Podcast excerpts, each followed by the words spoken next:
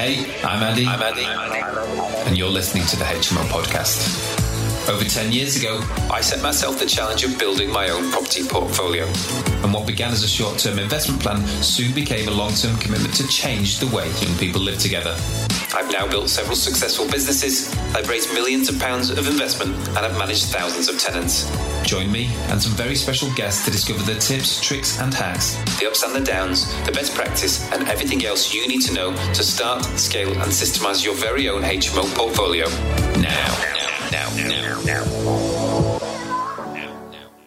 Whether we like it or not, at some point in time, as a HMO landlord, as a manager of HMOs, we are going to be the recipient of complaints. Could be a complaint from tenants, it could be from our tenants' parents, it could be from neighbours, the council, from tradesmen. There's a whole host of people that might be inclined or even incentivized to complain about us and our service at some point. And we need to be prepared. And that's why in today's episode, we're going to talk about complaints procedures and why I think this is one of the most important processes that you should have in your business. If you're sat there thinking, well, you know what? I only have a few properties. I got great properties. I've got great tenants. I've got a great service. I don't need a complaints procedure. Trust me, this isn't a case of if, it's a case of when. So don't go anywhere and please enjoy today's episode of the HMO podcast. Hey guys, it's Andy here. We're going to be getting back to the podcast in just a moment, but before we do, I want to tell you very quickly about the HMO roadmap. Now, if you're serious about replacing your income, or perhaps you've already got a HMO portfolio that you want to scale up, then the HMO Roadmap really is your one stop shop. Inside the roadmap, you'll find a full 60 lesson course delivered by me, teaching you how to find more deals, how to fund more deals and raise private finance, how to refurbish great properties, how to fill them with great tenants that stay for longer, and how to manage your properties and tenants for the future.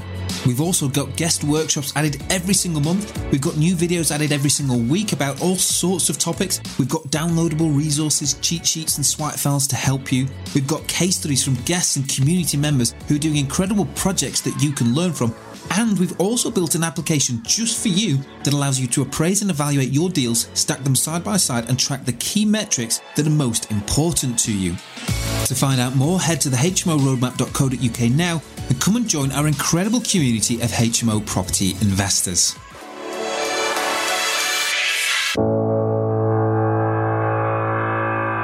Okay, welcome back to the show. Today we're going to talk about complaints procedures. I know what you're thinking. This sounds like the most thrilling topic in the world. But trust me, stick with me because this is really important. If you're managing HMOs now or potentially will be in the future, then this is so important because the truth is, at some point in time, you are going to get complaints from tenants, from other service users, from neighbors, guarantors, you know, whoever it is we're going to need to know how to deal with them and we need to deal with them swiftly. And having a complaints procedure in place is a really important way of making sure that you do have a process to deal with them and that there's always a solution. Now, the good news is if you provide good quality accommodation and you provide a good standard of management, and if you're aware of your tenants' experience in your properties, then these complaints are going to be few and far between. But you're not immune to them, no matter how good your management service or the standard of your property, you are not going to be immune to complaints. Now, the complaints that you get won't always be fair or indeed right or accurate. Tenants and people will absolutely push their luck but you will get them. And this is exactly why we need to be prepared. We need to be prepared to protect our business and make sure that we've always got a resolution. Now, unless you want to get sucked into endless and frustrating, stressful, and potentially very costly disputes, you really do need to have a complaints procedure in your business. And I get it. I know it sounds boring and I know that this could sound a bit pointless, particularly if you have a small portfolio that you run really well. But trust me, it's not a matter of if, it's a matter of when. We've got a lot of tenants and while we honestly don't get many complaints at all, very, very few, we, we definitely do get them and they range from the weird and wonderful. Some of them are so weird and they can be dealt with swiftly or even disregarded.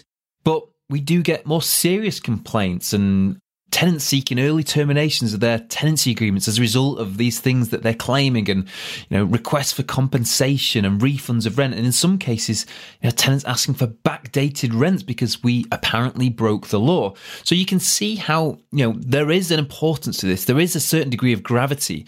And no matter how well you vet your tenants now no matter how great you think they are and how well they behave Circumstances change and you don't always know your tenants and they will sometimes try and push their luck and you need to have your wits about you and you need to make sure that you've got a complaints procedure in place to deal with these sorts of things. So, why do we need a complaints procedure? Well, the truth is, complaints are actually an important way for us to be able to manage our organization and it keeps us accountable to our tenants who are ultimately our customers our stakeholders or other shareholders if we've got business partners and the general public you know the people that go in and work on our properties and it can be a really useful way in providing valuable prompts for us to actually review what we're doing and our performance and make sure that we're always being fair and always doing things as well as we possibly can be just think about it for a second. How many companies do you know that maybe you shop from or get services from that wouldn't have a complaints procedure? Probably very few, if any at all. It is just a key part of running a business. More specifically, though, what does a complaints procedure actually do? How will it be beneficial to our business, our HMO property business? Well, first of all, having a complaints procedure will set a manageable expectation with your complainer, whether that's a tenant or somebody else, as to how you actually manage complaints. This is the first really important part about having a complaints procedure. If you don't have it, then tenants think they can just send you messages on WhatsApp or call you and rant at you over the phone or send you an email. Maybe that is how you're prepared to deal with them, but maybe it's not. And making sure that they're aware and having a manageable expectation in place as to how complaints are actually received and managed is a really important part of the process. And you need to set that out. Having complaints procedure holds you to account and it actually forces you to deliver the service that you set out. So when we're advertising our rooms and we're demonstrating how good our properties are, if we're self-managing, we'll often like to advertise the fact that we're self-managing. And maybe on our viewings, we'll tell people that because we're self-managing, we tend to get things done quickly and we provide a better landlord service. And that's great if we actually do it. But who's holding you to account? Having a complaints procedure and actually allowing your tenants to hold you to account or your other service users is a really important piece to have in place. Having a complaints procedure is also a way of being able to formalize complaints. This is so important. It actually adds gravity to any complaint, which in many cases means that the unnecessary and often unrealistic complaints are dropped really quickly. That can save you a huge amount of time. You know the complaints that tenants like to just send you very quickly because they're frustrated about something, pushing their luck. Well, actually, if you have a formal complaints procedure and you can revert and say, Thank you for that, we understand you're frustrated. If you'd like to make a formal complaint, here's the procedure. More often than not, and I would suggest something like 70, 80% of the time, tenants or whoever it is will drop it altogether because actually they're just pushing their luck. They very much doubt that they're going to get anywhere with it. And as soon as they know that there's a formal procedure to do it and they've got to fill in some paperwork and jump through a few hoops, they just drop the idea altogether. That saves you a huge amount of time. And it means that when you do have to consider complaints, it is actually the more serious stuff, the stuff that really does need your attention. You've filtered out, I suppose, the rubbish before then. And finally, having a complaints procedure provides a definitive conclusion in the event of any outcome of a complaint. So let's say somebody complains about something and you don't agree with them at all and you cannot come to any sort of an agreement. They think they're right, you think you're right. What do you do? Well, having a complaints procedure and setting it out in the way that I'm going to describe today actually means there's always a fallback option where somebody else makes that decision. It might go your way, it might go their way, but it's there. And that's important to have in place because if it doesn't exist, where does it end? If you don't agree to something and the tenant can't see any formality to it, they could just keep pushing and pushing and pushing and pushing, and you go round and round and round in circles. And how long does that go on for?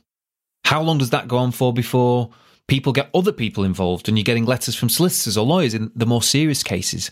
You want to avoid that sort of stuff happening, and having a formal complaints procedure and doing it in the way that I'm going to outline today will make sure that that doesn't happen. Now, first of all, do you need a complaints procedure by law? Well, if you're a self managing landlord, then the answer is no, not yet. But in the near future, it's likely that all landlords, all self managing landlords, will have to be associated with a property redress scheme.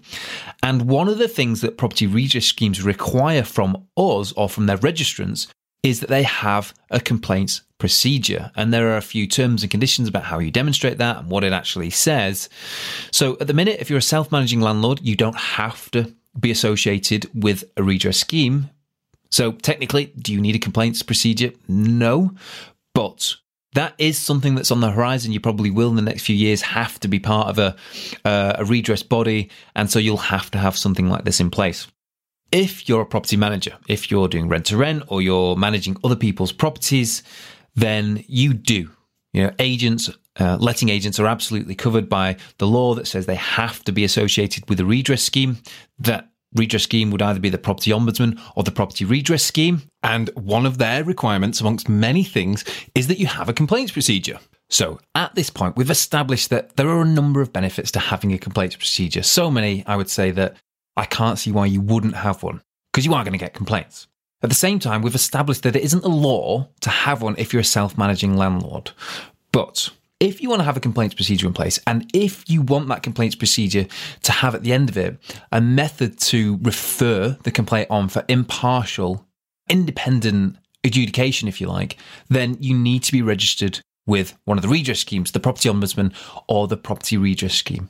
And anyone can go and sign up with the redress scheme. You need to jump through the hoops. You need to look at the differences between the two uh, bodies, the ombudsman and the redress scheme, decide which one's best for you.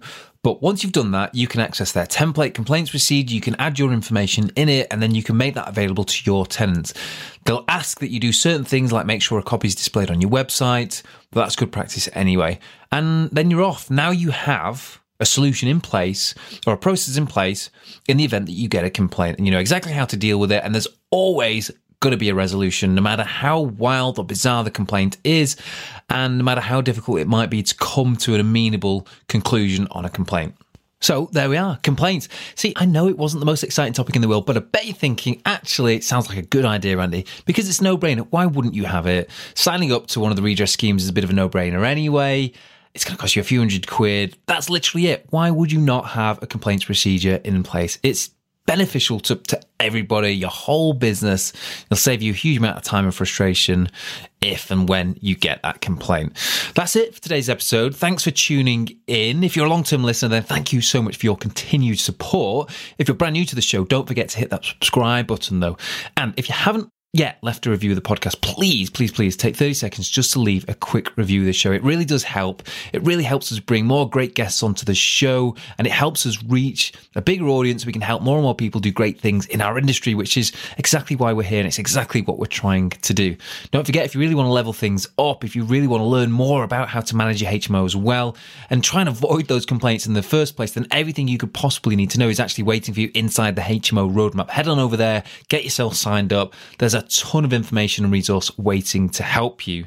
That's it for today's episode. Don't forget, I'll be right back here next time. So join me then for another installment of the HMO podcast.